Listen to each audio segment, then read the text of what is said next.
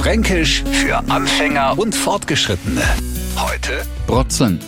Na, das gefällt mir jetzt gar nicht. Zeig mir mal an, dem das gefällt und überhaupt, wenn man sich ein wenig anstrengt. Aber naja, das will ja keiner. Das wird immer schlimmer. So, spätestens jetzt fragt man sich, ja, was hat er heute? Was passt denn nicht?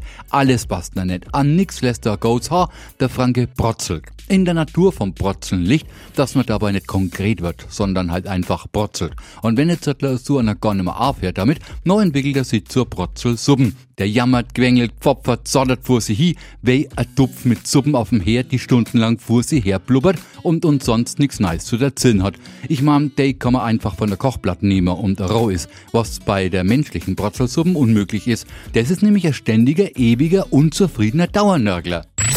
Fränkisch für Anfänger und Fortgeschrittene. Morgen früh eine neue Ausgabe. Und alle Folgen als Podcast auf radiof.de.